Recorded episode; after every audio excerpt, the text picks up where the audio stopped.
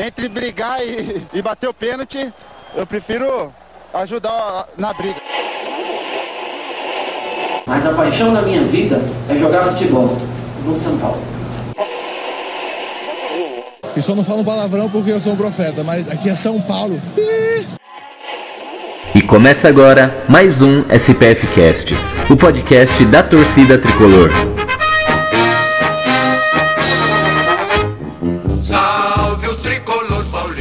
Salve, salve, torcida tricolor! Começando mais um SPF Cast, o podcast da torcida tricolor. Começando aqui o programa de número 46.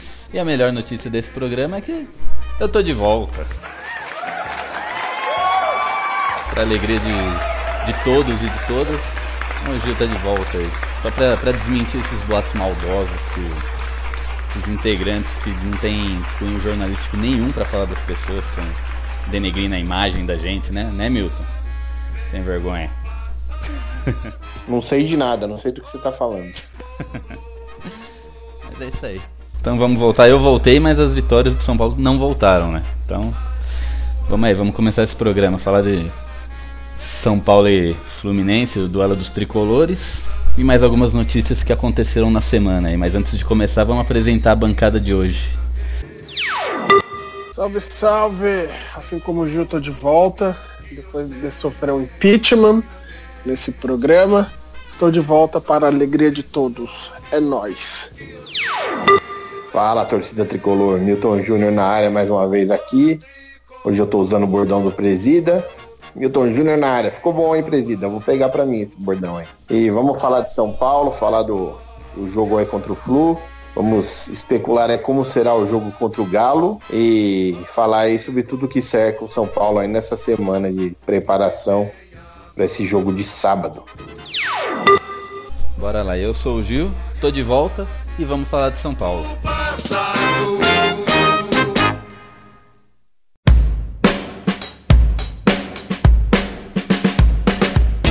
Primeiro bloco do programa aqui, vamos falar da- dos jogos da semana. Tivemos São Paulo e Fluminense.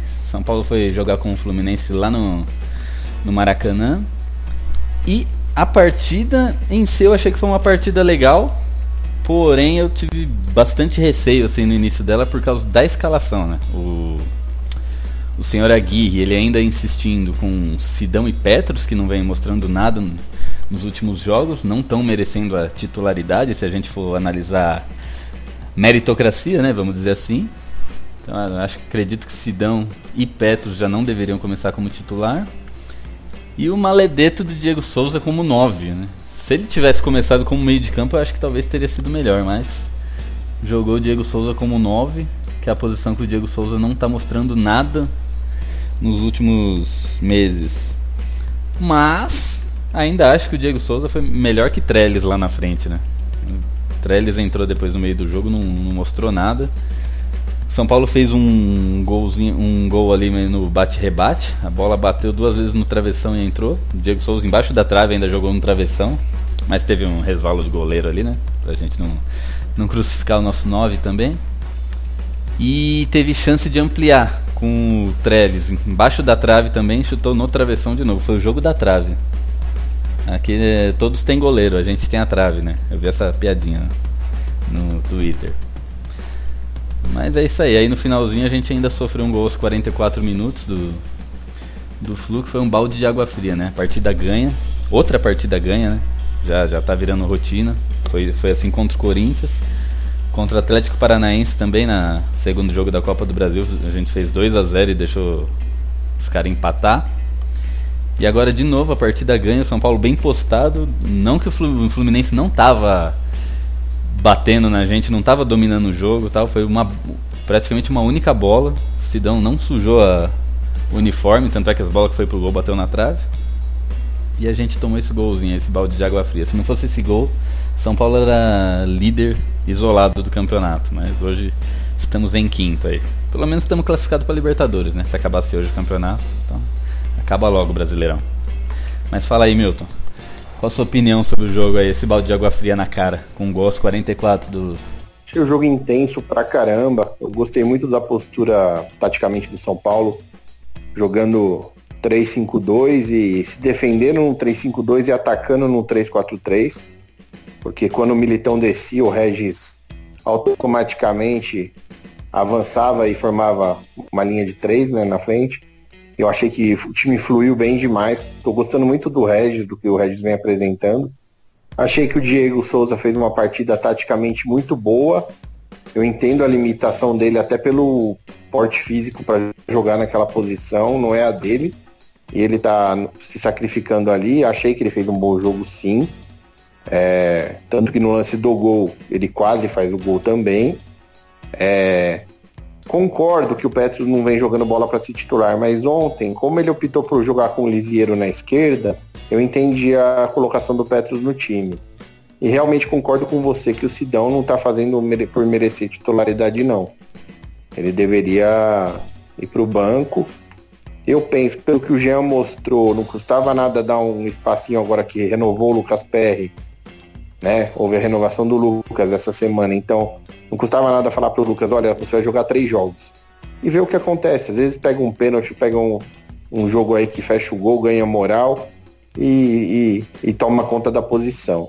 Seria o que eu faria, mas se não fosse feito isso, pelo menos daria uma segunda chance pro Jean, porque o Sidão ele tem muita limitação. Eu, eu não achei que o gol foi culpa dele, mas eu achei que ele, no lance do gol, não fez o que um goleiro faria.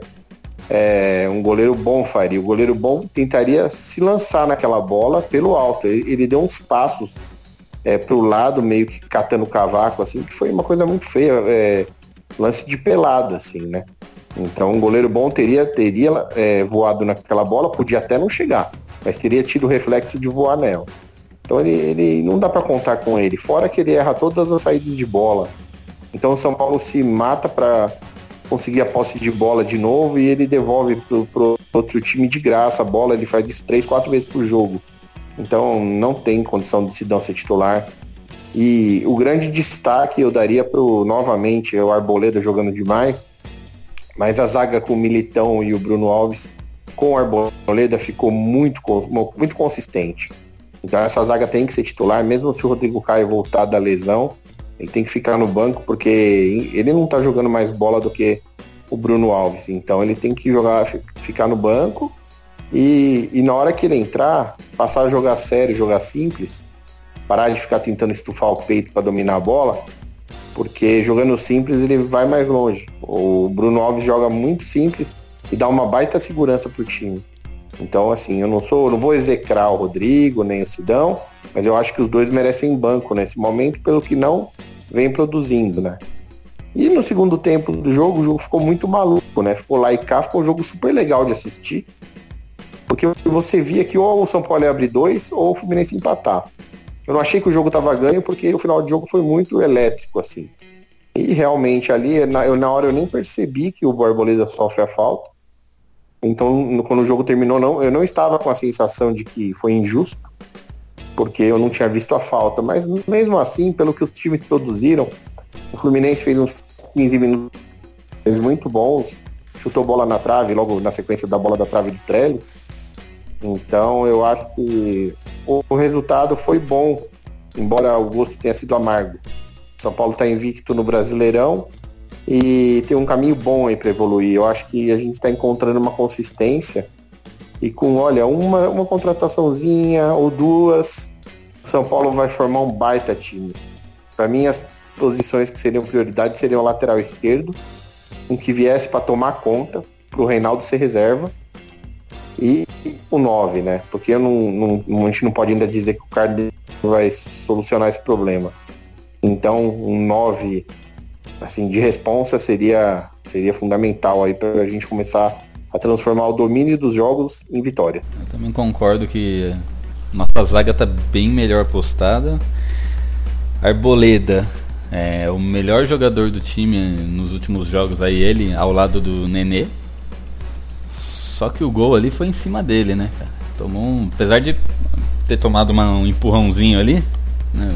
Qualquer, se fosse o Corinthians o juiz tinha dado falta, mas sei lá, acho que faltou malícia ali para ele subir junto com o Pedro eu tava até comentando com o meu antes do programa que já é o segundo jogo, acho que contra o Ceará também foi a mesma coisa, que São Paulo começa intenso, marcando em cima, é, faz todo. faz toda a marcação, ataca, só que passa dos 40 do primeiro ou do segundo tempo o time morre. E aí toma esses apagões que tem e faz o jogo perfeito até os 40 do, de cada tempo. Aí morre e aí acaba tomando gol. Né, eu acho que já essa é a quarta vez que é, São Paulo tem esses apagões e, e acaba se- sendo prejudicado. Né? Então acho que só precisa tomar. tomar. É, perdão, esqueci a palavra. Né? Acho que só precisa se preocupar em relação a isso. Para não acontecer de novo. Para não ser igual o jogo contra o Atlético Paranaense, que é- é um jogo de eliminatório. Então perdeu, acabou. O contra o Fluminense ainda consegue recuperar, porque ainda tá no começo do campeonato. Mas eu tô gostando desse São Paulo. Né? É um trocadilho idiota que eu vou fazer, mas o time tá mais aguerrido depois do que o Aguirre chegou. Né, O time tá. Você tem um padrão, então o time. É, foi boa. Então o time ataca, ataca em uma formação, se defende outra, tem, tem saídas de bola, tem passe de qualidade. Nenê é um cara que é pra ser titular. O Diego já tá na hora de colocar ele de meia. Né? Essa insistência com o Diego de, de centroavante já tá perdendo já a graça, já não tem mais o que fazer. Ele é esforçado, é, mas não é, não é atacante, não é centroavante. Né? Então essa insistência acaba sendo prejudicial, não só para São Paulo, mas para a carreira dele também. Né? Porque tá, às vezes o torcedor não, não, não, não consegue ter esse entendimento. De que o Diego não é, não é centroavante, cobra o cara como, como ele se fosse um. Enfim, acho que os próximos jogos do São Paulo vai falar muito sobre isso.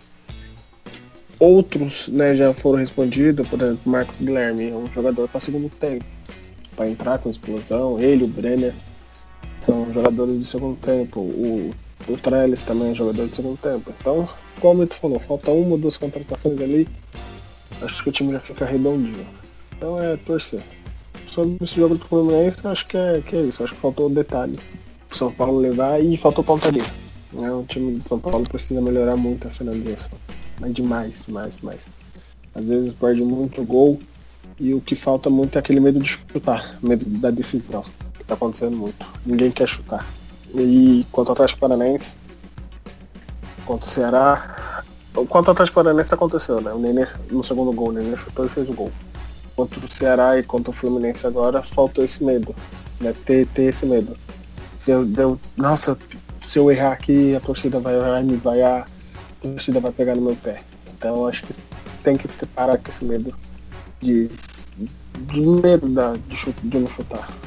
Né? Tem que chutar, cara. Chutar no gol, pelo amor de Deus. É um desespero quando o time não, não começa a chutar no gol e a, o gol não sai, etc. E acaba perdendo por, por besteira em jogos. E ô Milton, eu tenho uma pergunta jornalística pra te fazer. Quando que vai acabar essa piada do time aguerrido? eu, já vi Caio Ribeiro, Denilson, nosso, Will. A gente mesmo fez essa piada nos outros programas. Piadinha pronta do São Paulo? Vai acabar quando mostrar uma qualidade maior do que ser aguerrido. Ainda bem que foi. Ainda bem que foi o Aguirre que veio, né? Porque eu lembro que no início do ano passado o São Paulo tentou contratar um cara que o nome dele era, era Caralho. Vocês lembram? É o atacante. É o atacante. É o Milton também, por coincidência. né? Fora Ah, mas, o Wilson também. Faria é, mas essa, essa, essa piada vem muito do, do ex-técnico do São Paulo, né? Que era o Dorival. O time não era aguerrido, o time não tinha garra nenhuma. Então quando veio esse técnico, e obviamente o São Paulo fez uma pequena melhora. Não é, não é muita coisa que fez, mas fez uma pequena melhora que já fez essa. é, o time ter garra, ser aguerrido, sim, ter vontade de jogar, marcação e etc. É um técnico comum ali, não um grande técnico, mas em comparação do Dorival, É, aguerrido. foi uma mudança muito. Então, eu acho que é, essa questão assim de se falar tanto de aguerrido é porque é a, é a principal qualidade que o São Paulo vem demonstrando é, desde que o Aguirre assumiu. E eu acho que o trabalho dele está sendo bom. porque eu não acredito que nem o Guardiola chegaria e, e daria uma cara muito bonita no time com todos os traumas que o São Paulo vinha passando, né, com as dificuldades, com a pressão toda que, que tá e a falta de qualidade técnica, porque a gente tem muitos bons jogadores no elenco, mas a gente não tem um time de 11, 11 excelentes jogadores, né? Então o técnico tem lá suas dificuldades, mas eu acho que ele lida com elas muito melhor do que o Dorival lidava. Então estou gostando bastante do trabalho. Acho que se o São Paulo perder aí o Cueva e o Caio, que estão mais cotados para serem vendidos, e repor com duas boas contratações aí, como eu já comentei, né? Prioritariamente eu iria na lateral esquerda e no, no atacante. Eu acredito que o São Paulo pode até brigar pelo título do brasileiro, mas se não trouxer ninguém, não perder ninguém, eu acredito que briga por Libertadores. Tô, tô confiante sim, porque eu vejo uma consistência no trabalho. E na Sul-Americana eu acho que dá para brigar pelo título, porque você depende muito da sorte de encaixar uma, um, um jogo bom numa noite de quarta, quinta-feira. E muitas vezes se você encaixa, você vai passando, vai passando, vai ganhando moral, e a hora que você vê, está decidindo o título. Então, eu tenho um bom, bom prognóstico aí para esse ano, acredito bastante no São Paulo. Essa. Essa. Que ia fazer pergunta? Que ia falar sobre o Rodrigo Caio.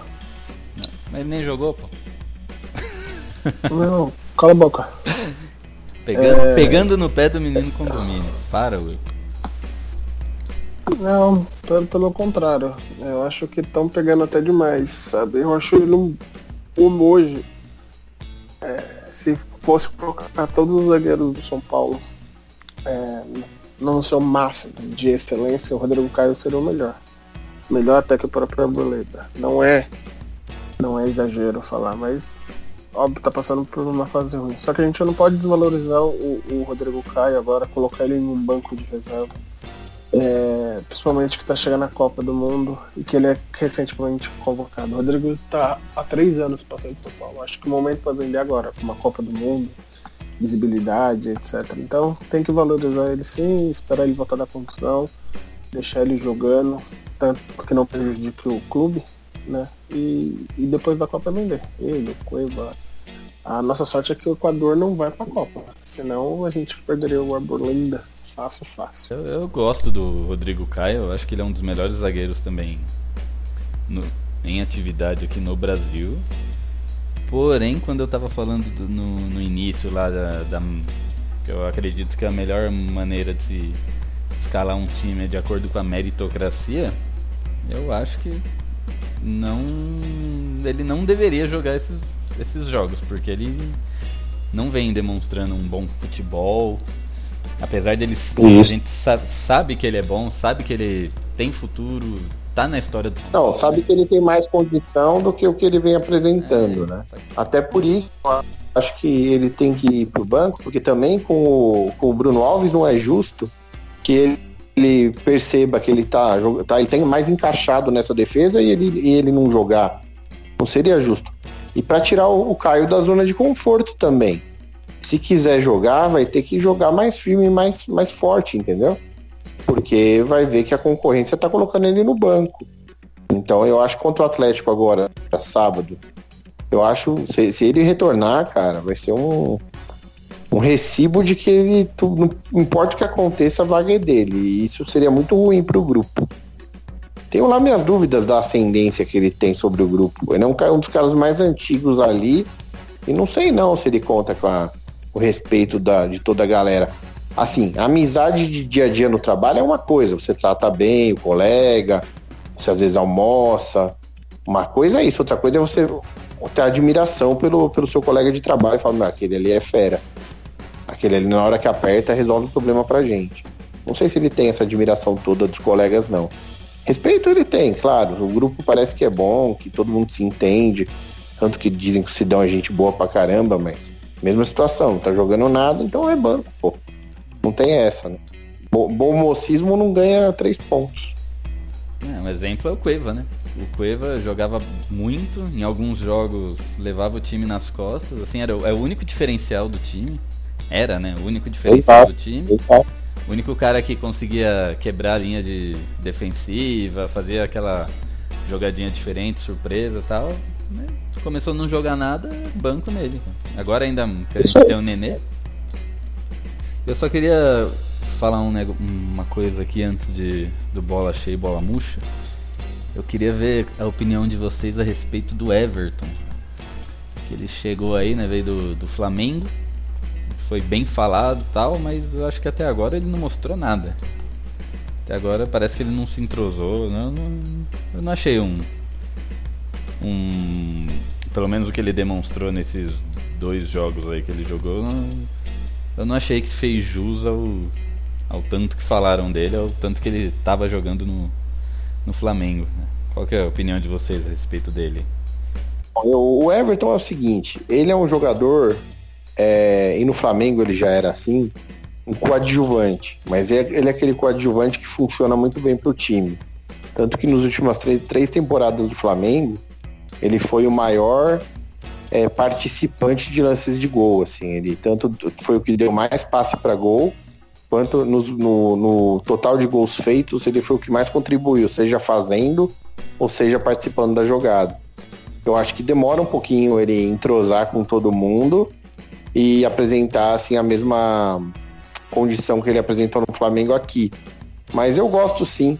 Eu acho que ali na, na, na posição que ele joga, do lado esquerdo, a gente estava carente de alguém mais agudo. Porque eu não vejo o Valdívia dessa forma. Muita gente fala que o Valdívia pode fazer isso. Eu acho que o Valdívia não é leve o suficiente para ser o jogador de profundidade. Eu vejo o Valdívia brigando por uma posição na meiuca mesmo, com o Nenê, com o Diego Souza, né? E talvez ainda com é, o Lucas Fernandes, né? Então acho que ali os quatro brigam por duas vagas, ou de repente uma até, dependendo do esquema que o técnico usa. Mas eu, eu achei bom, eu gostei dos jogos dele até agora, mas é, eu concordo com você quando você fala, ah, não brilhou, ainda não brilhou. Mas eu acho que ele vai, vai brilhar ainda com a camisa de São Paulo. Principalmente quando a gente tiver um lado direito tão, tão agudo quanto, quanto ele lá na esquerda. Eu acho que falta esse jogador pro São Paulo, né? Que é, um, é ali, ho- hoje, no 3-5-2, por exemplo, São Paulo, quem seria o segundo atacante, né? Diego Souza não é esse cara, não é segundo atacante. O Brenner também não. O Brenner é de 9, exatamente. A gente tem o Marco Guilherme que tá com essa situação de contrato indefinida. Então, se a gente não puder contar com ele, a gente teria que buscar no mercado. Ou buscar no mercado ou apostar tudo no- nos garotos, né? No Boia e no, no Kaique, né? Mas eu acredito que seria melhor, por exemplo, contratar. Mas ali tem que ser uma contratação cirúrgica. Espécie assim, Alexandre Pato, alguém que vem pra arrebentar mesmo. Senão iria com os garotos mesmo, porque para dar velocidade na parte final do campo. Então acho que é, o futebol dele vai aparecer aos poucos, assim. E passa muito também, Gil, pelo fato do. Toda hora joga alguém diferente do esquerdo do lado dele. Um jogo joga o Liseiro, um dia joga o Reinaldo, outro dia joga o Edmar. Então fica difícil também você dar uma, uma evoluída assim na, naquela, naquele setor do campo se o lateral esquerdo nunca é o mesmo. Como é que você vai entrosar? Você não joga. Os garotos, mesmo os bons, como é o caso do Liseiro, na minha opinião, eles oscilam. É a maior característica de um jovem quando entra num time de futebol é a oscilação. Tanto que o Vinícius Júnior lá no Flamengo, ele alterna partidas excelentes e partidas apagadíssimas. E, e tem, e tem repertório técnico, e mesmo assim alterna. Então eu acho que por isso que quando a gente fala lá, se fosse contratar, iria na, na esquerda, traria um cara para resolver. Porque eu acho que acaba impactando o trabalho de todo mundo. Ontem, se tivesse um lateral esquerdo para entrar titular, o Liseiro podia ter sido titular no, no volante e o Petros ficado no banco. É, mas não dava para fazer isso porque o, o. Senão ia ter que botar o Edmar no jogo. E o Edmar é só quando alguém machuca mesmo. Então, e mesmo assim eu ainda preferia, que nem a vez que ele usou a- o recurso de jogar o Regis lá do outro lado, eu achei que foi melhor do que quando ele usou o Edmar. né? Então é, tá complicado essa posição aí, meu. Camisa 6, 6, 16, 26, 30. Essa camisa, essas camisas aí da esquerda estão sendo judiadas no São Paulo. Tem que colocar três, igual o do Roberto Carlos na Europa. É, sei lá, cara. Que benzer ali. Jogar uma água benta, agora o Reinaldo vai voltar, tem que benzer o Reinaldo. Falar, vai Reinaldo, pelo menos não machuca, velho. Eu gostei da contratação porque ele é um jogador que ele faz arroz com feijão, sabe? Ele é bem basicão assim. É, no Flamengo, os 10 anos lá que ele jogou no Flamengo, ele não era o destaque, mas sempre era o titular. Então isso é, é muito importante para São Paulo ter um jogador assim do nível dele. E realmente esses dois esses dois primeiros jogos dele foi bem. Foi. Acho que foi assim. O nível Everton, sabe? Ele não, ele não se destaca muito, mas é importante pro time, então ele acerta muito passe. Eu vou falar uma coisa aqui. É, ele lembra muito Danilo, né, quando chegou no São Paulo. Chegou sem, sem muita alarde, sem fazer festa, etc. Mas era um jogador muito importante pro clube. A mesma posição do Danilo, meia esquerda. Eu acho que ele tem como variar bastante as posições dele.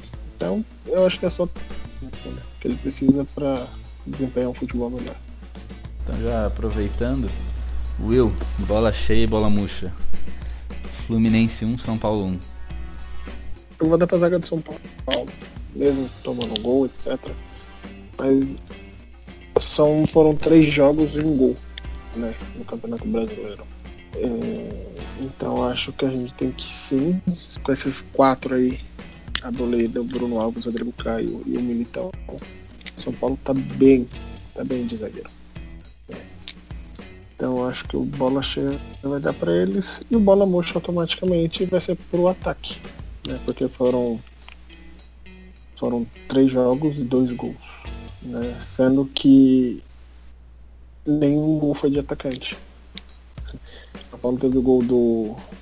Foi o gol do Militão e o do contra o Paraná foi o Bruno Alves. Então tá na hora dos atacantes marcarem gol também. Então, esse bola murcha e bola cheia. Ah, bola murcha pro Edmar, mais uma vez. Bola cheia pro Arboleda, mais uma vez. Arboleda colecionando bolas cheias nesse ano de 2018. Né? E eu vou, eu vou na do Milton também, né? Bola murcha de mar. Não, não entendo a insistência com o Edmar, nem, nem no banco, né? quanto mais entrando no decorrer da partida. E eu não entendo e realmente não funciona, porque nenhum jogo ele faz nada, né? Então, acho que nem eu, nem torcedor nenhum São Paulino entende o, o que faz um técnico optar por um, um jogador do, do nível do Edmar, né? Sendo que a gente tem outras opções, mesmo na base, ou que vieram da base, né? Como o Júnior Tavares. E bola cheia, eu vou. Eu vou de Nenê. Porque apesar dele não ter jogado o jogo, o jogo inteiro, foi substituído no, no, no, decorrer da partida, eu acho que ele é o cara que faz a, faz a diferença. Ele, é o cara, o cara que puxa a marcação, é o cara que cria jogadas, é o cara que arrisca de longe. E eu valorizo muito isso num, num time. Eu acho que sai daquele aquele padrão lá, o, aquela, aquela coisa que o, acho que o Milton falou no, no último programa, né? Que falou que o time parece uma xícara, né? Que vai, toca a bola pra lá, toca pra cá, toca pra lá, toca pra cá e não, não, não, não acontece nada.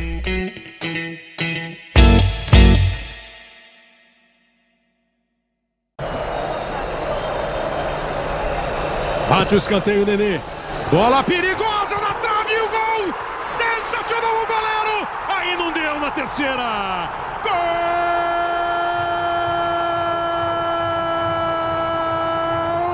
Militão! Gol do São Paulo!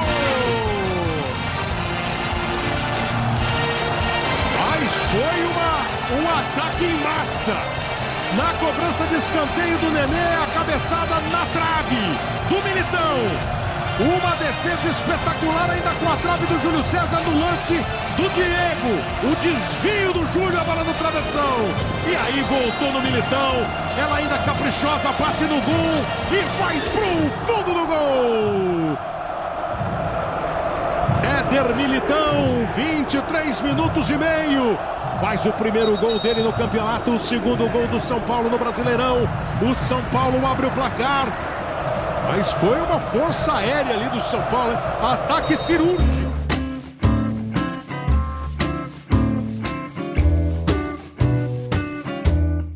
Então vamos- falar um pouquinho aqui de algumas, algumas notícias que ocorreram durante a semana e uma que está mais fresco aqui na, na- nos ouvidos de todo São Paulino é essa tentativa de renovação com o Militão. Ahn, parece que o Éder Militão não está querendo renovar com, com o São Paulo. Parece, é, ao que falaram, já foram quatro tentativas de renovação com quatro propostas diferentes. O, o empresário do Militão já, já deu a entender que parece que ele não, não vai permanecer mesmo. E mesmo assim ele jogou no último jogo, fez um, fez um gol. E eu quero saber de vocês aí a falta que o Militão vai fazer no time. né? Se, se vai fa- fazer e qual, qual será, porque até onde eu, eu vejo o Militão é um jogador, é o famoso jogador polivalente, né? É o cara que faz tudo. Ele joga de lateral, pode jogar de volante, zagueiro, onde é a posição que ele. É a posição de destaque dele. Então eu queria entender qual vai ser a falta que ele vai fazer se ele não renovando com o time. Ao contrário dele, Lisieiro renovou e fica até 2022. Acho que é isso, eu vou confirmar aqui, mas. Primeiro não é nem a falta, né? Primeiro porque ele não quer renovar. Ele olha, ele foi desde a base, ou era volante ou era zagueiro. Jogou mais como zagueiro. Então ele foi improvisado como lateral, vai completar um ano já. Então vamos fazer uma festa de um ano de militão improvisado. É, ele vê que o, o principal lateral da função é Bruno, que ganha seus 200 e pouco mil reais. E ele é um jogador da base ainda. Então, ele quer, no mínimo, a proposta, eu tava lendo a proposta dele, ele quer igualar o, ao salário do Bruno e o São Paulo recusou isso, porque acha um custo alto demais. Mas você vê que ele tá jogando há um ano improvisado, né? Tá sofrendo críticas por ser um lateral quando erra, mesmo sendo um zagueiro barra volante. Então, é, de tudo isso, há um ano já improvisado, São Paulo teve a oportunidade de contratar um lateral para poupar o Militão. Teve chance do ano passado de renovar o contrato dele, não, não quis quando ele estava interessado. Então, infelizmente, São Paulo não merece passar por tudo isso para deixar de ser um cara, para deixar de ser trouxa. Porque é- é impressionante, sabe? Diferente do, do Cipriano, o caso do Militão, o Militão jogou a vida dele pelo São Paulo. Jogando improvisado, jogando bem né? Porque é uma característica fora do padrão dele. É um jogador alto que não sabe cruzar. é, ele não sabe cruzar, não tem aquela, aquela pique de lateral, mas ele consegue fazer isso. Então, assim, ele se esforçou demais. Então, São Paulo, no mínimo, deveria priorizar esse esforço dele. Então, eu concordo com essa, não, essa rejeição do, do Militão de não renovar com o São Paulo. O São Paulo deveria fazer o possível para renovar com ele, porque mais para frente ele vai valer uns 200 milhões fácil. Então, acho essa é a minha humilde opinião. E se vai fazer falta, é, como lateral direito, o São Paulo tem um Regis. Então, acho que já não vai fazer falta. Como zagueiro, São Paulo ainda tem três zagueiros bons, mas não pode perder o Militão por causa do Rodrigo Caio. Porque o Rodrigo Caio vai ser vendido para as Copas. E aí, quem será a zaga? A zaga perfeita do São Paulo realmente seria o Aboleira pela esquerda e o Militão pela direita. Então é, vai fazer muita falta sim, mas como fazer mais falta como zagueiro do que como lateral. Então, eu acredito que o. Eu acompanho o Will, né? Eu acho que o, o Militão, como, como zagueiro, é excelente. Eu sempre quis ver ele jogando na, na, na linha de zaga, né? Do lado do Arboleda, sempre confiei que ia dar muito caldo aí essa, essa zaga. Acho também que como lateral já, já podemos abrir mão, porque o Regis chegou e tomou conta ali, eu acho. Então, não é imprescindível. Acho ele muito bom defensivamente e acho ele muito fraco ofensivamente, tirando, obviamente, quando ele tá dentro da área para cabecear. Que ele é fera, cabeceio, ele é muito fera, tanto para defender quanto para finalizar.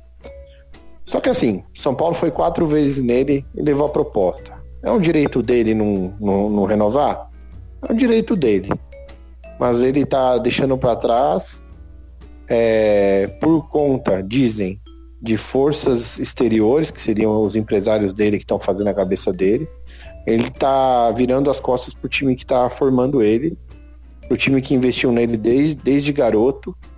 E a partir de, de, julho, de julho ele pode assinar com qualquer outro time e o São Paulo não vai ganhar nada. O São Paulo só vai ganhar ali uma merrequinha se for para liberar ele seis meses antes do final do contrato.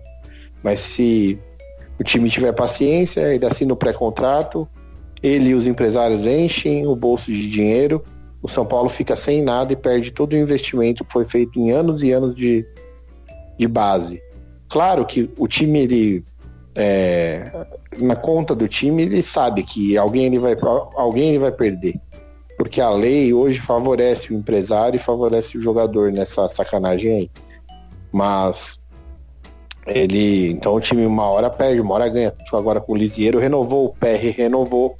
Então com o PR e com o Lisieiro já não vai acontecer esse problema. Ainda acredito que talvez dê certo a negociação com ele, está sendo uma negociação dura. Ainda acredito que ele possa botar a mão na consciência, né? É, e renovar com o São Paulo. Se renovar, eu acho que seria legal para o São Paulo, porque ele tem um ótimo nível técnico defensivamente. E, mas se não renovar, e escolher esse caminho aí de virar as costas do clube, como alguns ex-jogadores já fizeram, vida que segue, ninguém vai ficar chorando também, porque é, é, só uma promessa, é só uma boa promessa, um cara aí que a gente vê que sabe jogar bola, mas não, não, não tem assim, não vou, não vou ficar lamentando não, se quer ir embora, vai embora. É, quero jogador que, que goste de estar no São Paulo também, que, que se preocupe com o que vai construir dentro do São Paulo, que tem ambição de ganhar títulos no São Paulo. É, o São Paulo é muito grande para ficar se curvando para um jovem assim, muito grande. Então, se não der certa negociação, uma pena, mas vida que segue. Um pouquinho de falta defensivamente, mas não é o fim do mundo não.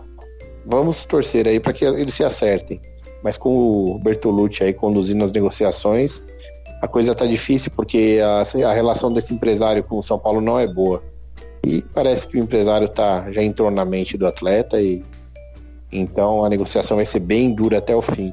Mas eu acredito no Raí, acredito no Ricardo Rocha e no Lugano, acho que eles não vão fazer loucura. Se eles perceberem que não é negócio para o São Paulo, não é bom negócio, eles vão fechar as portas. Então, é, é por aí. Não tem muito o que o que palpitar, assim. Eu acho que o São Paulo tá fazendo tudo que pode. Tudo que pode. Aí você fala, pô, mas paga não sei quanto pro Bruno. Realmente, no passado foram feitos negócios péssimos. E o São Paulo paga a conta disso. Porque realmente os garotos com mais condição olham para esses caras e falam, eu quero ganhar igual aquele cara. Só que e a realidade é outra hoje. O São Paulo vive uma reestruturação. As cagadas que foram feitas lá atrás não podem ser repetidas. Então, e também, vamos combinar que o salário que esses garotos que têm renovado estão ganhando não, não é um salário ruim. Então, acredito mesmo que, que, talvez ele renove, até mesmo se ele quiser ser vendido. Renove só para que o São Paulo não perca na venda. É, agora, se não, se não ficar, ah, hasta la vista, baby. Seguindo essa linha, mas mudando um pouco de assunto, eu queria falar que um cara no Twitter me perguntou o porquê que a molecada agora não, tá querendo mais renovar com o São Paulo. Né? Teve o Cipriano, agora Militão, entre outros casos, velho. Aí, tipo, eu fico pensando, aí eu, surgiu na minha cabeça uma coisa assim, será que? Porque o São Paulo tá numa crise meio que eterna, já faz um, um bom tempo. Essa molecada olha pra frente, o que que elas, o que que elas enxergam? Tipo, praticamente nada. O Rodrigo Caio, que veio da base, tá aí sendo criticado, escorraçado. É, outros jogadores aí vendidos precocemente. Luiz Araújo também, quando começou a ser titular, já era alvo de críticas da torcida. Será que eles não olham pra frente e, e pensa assim, puta, eu vou continuar aqui, mas pra quê? Pra, Pra ficar no banco igual o Brenner, pra ser criticado igual o Luiz Araújo, igual o Rodrigo Caio, pra continuar nessa fila de títulos aí, que o São Paulo tá com uma administração terrível. Será que tem a ver alguma, algo assim ou, ou não? Porque eu, eu comparo com a gente mudando de empresa, assim. Eu vou arrumar um emprego novo, eu analiso a empresa pra ver o que, que a empresa pode me oferecer é, num, num futuro. Será que o jogador não tem esse pensamento? Não, não olha, não, não, isso não faz parte da decisão dele de não ficar? Eu discordo, bicho, porque se eu, se eu fosse o jogador da base do São Paulo hoje, é, que muitos ali têm amor pelo São Paulo como a gente tem. Né? Se eu fosse jogador da, da base, eu viria que o São Paulo, junto com o Santos, talvez hoje o São Paulo hoje mais, é, são os maiores exportadores né? de jogadores de base. É, São Paulo hoje fácil, fácil deve ter uns três times de revelação jogando fora do Brasil ou fora do próprio clube. Então eu virei isso com bons olhos. Pelo contrário, você vai ver em comparação com o Palmeiras, por exemplo. O Palmeiras, se você pegar os 10 anos, quem o Palmeiras revelou? A gente sabe contar no dedo. Eu, pelo menos, sei. Gabriel Jesus e quem mais? Aí você pega o São Paulo de 10 anos pra cá, de 2000 e 2007 pra cá. Dá pra, já dá pra formar um time de revelações. Outro exemplo, é no Brasileirão. São Paulo tem três goleiros jogando aí, que é o Léo, que é do Atlético Paranaense, o Richard, que é do Paraná, e o Everson, que é do Ceará, que são da base de São Paulo. É, então você, quando você para e analisa isso, você vê que o São Paulo talvez seja a melhor opção do Brasil para você para você jogar como jogador de base. Né? A exportação é muito grande, o, os olhares qualquer jogador de São Paulo é muito grande. Eu me lembro quando o Brenner foi jogar o Mundial, Mundial do Brasil, Copa América, enfim. Já surgiram propostas, o Cipriano a mesma coisa. Então as pessoas têm um olhar, pessoas não, né? Os times europeus têm um olhar muito grande pela base do São Paulo. Então, totalmente pelo contrário. Agora, o negócio de título realmente pesa. O São Paulo não ganha um bom título, pesa. Mas em compensação, títulos na base eles ganham muito. Né? O São Paulo ano passado é, ganhou pela base, pegando do sub-14 para cima, acho que foram 22 ou 23 títulos. Então isso não é, não é desculpa. Isso é coisa de empresário mesmo, que coloca na cabeça do cara, por ser o São Paulo, que você pode mais. Né? Você pode mais, você pode ganhar mais. Por a base do São Paulo ser muito valorizada, eles acabam também super valorizando o jogador. Falando, não, aqui no São Paulo você tá ganhando pouco, lá você vai ganhar mais, etc, etc, etc. Então é mais safadeza mesmo de empresário do que, do que o jogador não, não ser talentoso. Né? Essa é a minha opinião. Eu já acredito, Gil, que é um aspecto jurídico-financeiro. É, jurídico porque a Lei Pelé, ela mudou uma situação muito, muito pesada que existia, que era a questão do passe. O jogador, ele era vendido e às vezes ele nem sabia. Eu tenho um amigo que em 85 chegou para treinar no Santo André e ele não estava na lista né, dos jogadores que fariam parte daquele ano, e ele foi na diretoria perguntar, mas cadê meu nome? Aí ele falou, você foi comprado pelo São Paulo. E ele foi lá, foi reserva do Dario e do Oscar, esse meu amigo. E ele deu sorte, ele foi parar no São Paulo, de lá ele foi parar em Portugal, fez carreira no futebol lá em Portugal. Mas muita gente era vendida para um time ruim, sem, sem, sem aceitar e trabalhar em determinado lugar. E a Lei Pelé veio corrigir isso. Só que a Lei Pelé, ela deixou os clubes à mercê é, dos empresários que perceberam a oportunidade de dominar o mercado. Então hoje o empresário chega para um garoto, faz o contrato para ser empresário do garoto lá atrás, quando o garoto tem 14, 15 anos, e oferece uma casa para a família do garoto e já consegue o contrato com o garoto. E nessa fase aí, que o garoto é só uma, uma um projeto de jogador, uma casa é muito, é muito para uma família, muitas vezes. Então os empresários têm uma facilidade de, de, de ocupar um espaço que os clubes não estão ocupando, porque os clubes ainda remuneram os garotos como garotos. O empresário, quando oferece um bem desse valioso, ele já ganha o contrato com o garoto. Quando o garoto estoura, com seus 18, 19 anos, é muitas vezes o empresário já, já tem a confiança, já tem a relação com o garoto. E aí o garoto faz seu primeiro contrato com, com o clube. Quando esse contrato acaba, o garoto ainda está muito jovem, como é o caso aí do Militão.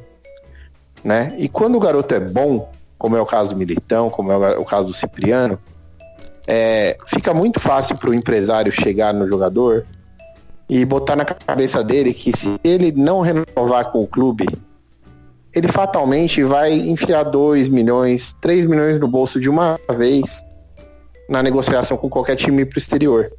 Porque, ó, veja só, um jogador hoje que custe 2 milhões de euros é um jogador muito barato para a Europa, muito barato. Só que 2 milhões de euros, cara, são 10 milhões de reais. 10 milhões de reais, se o jogador fizer um 50, meio a meio com o seu empresário, o jogador numa negociação com 21, 20 e poucos anos, ele enfia 5 milhões no bolso e garante um patrimônio que antigamente os jogadores joga, é, jogavam a vida toda para fazer. Então isso mexe com eles, a questão do dinheiro mexe com eles. E dá até para entender. Né? Eu tenho um, um cunhado que foi jogador de São Paulo. E ele jogou na Coreia um ano emprestado. Quando ele voltou, ele machucou no São Paulo. E aí ele não renovou o contrato, jogou no, no Tabuão, foi jogar na Itália. E lá ele machucou novamente o joelho. O resultado, esse meu cunhado encerrou a carreira com 20 anos. Ele não chegou a, a jogar o profissionalismo de primeira divisão, né? Lá na, é, na Espanha ele jogou na terceira divisão, quando ele estava indo para jogar na segunda da Itália, ele se machucou pela última vez e ele não fez uma carreira no futebol e não fez patrimônio, né? Fez toda a base no São Paulo desde os 10 anos até mais ou menos os 18, quando ele saiu, e encerrou mais ou menos com 20, 21, com três lesões no joelho. Então, os jogadores colocam isso na balança. E o dinheiro fala mais alto. O cara fala, pô, eu vou passar meio mal aqui, vou ficar com a imagem arranhada com essa torcida. Só que é o seguinte, meu, vou botar um dinheiro na conta que a minha família tá garantida. Eles pensam nisso também, sabe? Eu não acho que é a questão da, da pressão que o São Paulo enfrenta, não. Eu acho que é a questão de como o jogador e o empresário lidam com a perspectiva da carreira e, e, a ambição pelo dinheiro que vai ser ganho nessa negociação aí, sem a participação do clube. Só que você veja que a ambição, ela tem dois lados. Às vezes ela pode ser muito boa, a pessoa se dá super bem, tendo sido ambiciosa faz um contrato agora e depois faz contratos melhores ainda, mas a pessoa pode se dar muito mal com ambição. É o caso do Scarpa, que foi ambicioso, quis tirar o Fluminense da jogada para ir para o Palmeiras, e agora não tá nem jogando, tá perdendo o ano, no ano que tinha convocação de Copa do Mundo. Tudo bem que ele não é um jogador assim cotado, mas podia estar tá mostrando o trabalho dele e tá lá encostado porque foi ambicioso, não teve ética, é, deixou outros princípios falarem mais baixo do que o dinheiro. Então cada um escolhe seu caminho. Se ele quiser escolher o caminho de sair dessa forma, ele tá no direito dele. Vai ficar feio. Vai ficar feio, ele vai ficar em débito com o clube, porque o clube investiu nele na base inteira. Mas eu entendo até a opção, porque cada um lida com o dinheiro de uma forma diferente, né? E uma coisa é a gente pensar, ah, se eu tivesse uma proposta. Outra coisa é quando a proposta está na sua frente, você tem que tomar ali a decisão que pode ser vai ter impacto sobre o resto da sua vida inteira, né? Então eu acho que esse aspecto jurídico financeiro tá dominando aí nessa dificuldade de segurar esses garotos. Você veja que o Vasco perdeu um agora recentemente. O Flamengo tá com esse Vinícius Júnior que já tá vendido. É, realmente o Brasil não tá com é, estrutura econômica para segurar.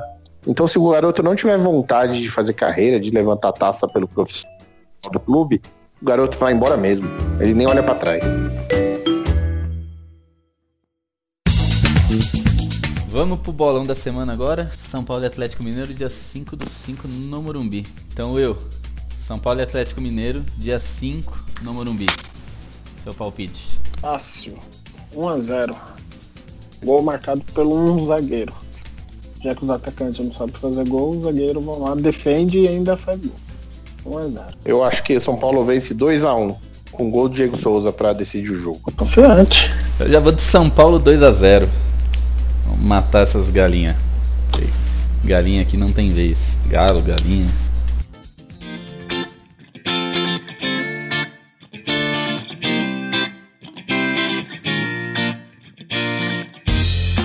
Terminando aqui mais um SPF Cast. SPF Cast de número 46. empate contra o Fluminense, né? Vamos ver se na próxima semana voltamos com notícias melhores. E é isso aí. Queria agradecer a audiência de todos, aos meus amigos de bancada, aos, aos nossos participantes aí que levaram levaram o programa nessas semanas aí que eu não, não tive presente. É nós. Acho que a, a ideia não pode morrer. Né? Estamos aí sempre para falar de São Paulo e assim que tem que ser, independente de quem está aqui. E bora lá, e você que está ouvindo a gente, continue, continue nos ouvindo, nos siga nas redes sociais, Facebook, Instagram, Twitter. Quer falar mal, quer falar do programa? Quer falar mal, quer falar bem, quer dar sua opinião, manda um e-mail pra gente, contato arroba spfcast.com. É isso aí, semana que vem a gente está de volta. Aquele abraço e vamos São Paulo, pra cima delas. É, agradecer a galera que ouve a gente, que interage com a gente no Twitter, nas outras redes sociais. Você que gosta do SPFcast, indique aí nos seus grupos de WhatsApp, que a gente fica muito agradecido. É muito legal a gente saber que vocês tiram um tempinho da semana de vocês para escutar as nossas opiniões, as nossas abobrinhas. E sempre é um prazer falar de São Paulo. Um abraço para todo mundo, um abraço pro Beto que acertou o bolão da semana passada e tá lá na praia chinelando em pleno plena segunda de feriado. Então, um abraço a todos, amigos. Até a próxima. Ah, o Beto, vagabundo, safado. Além de não gravar com a gente, tá na praia. E eu nem sabia que ele tinha acertado o bolão. Porque normalmente ele fica cantando de galo, né? Tipo, Beto Profeta! Beto Profeta, acertei o bolão. Agora ele não falou nada, então nem, nem lembrei. Mas já que acertou, né? Parabéns. Mas agora até acertar outro, só daqui seis meses. Aí, pra finalizar, gostaria de deixar meu abraço aqui, os amigos de bancada que me bancotaram. É, né? Sim, sofri um impeachment com eles, mas firme e forte aqui. Então gostaria de agradecer, que eu fiquei mais forte agora. E, graças a Deus é um programa assim vocês. Até certo torcer por um São Paulo melhor e firme e forte tem muito pra hoje não, já tô calmo, tô tranquilo, é feriado, então só vamos torcer para um São Paulo melhor, que ainda acredita muito no título. É nóis, valeu.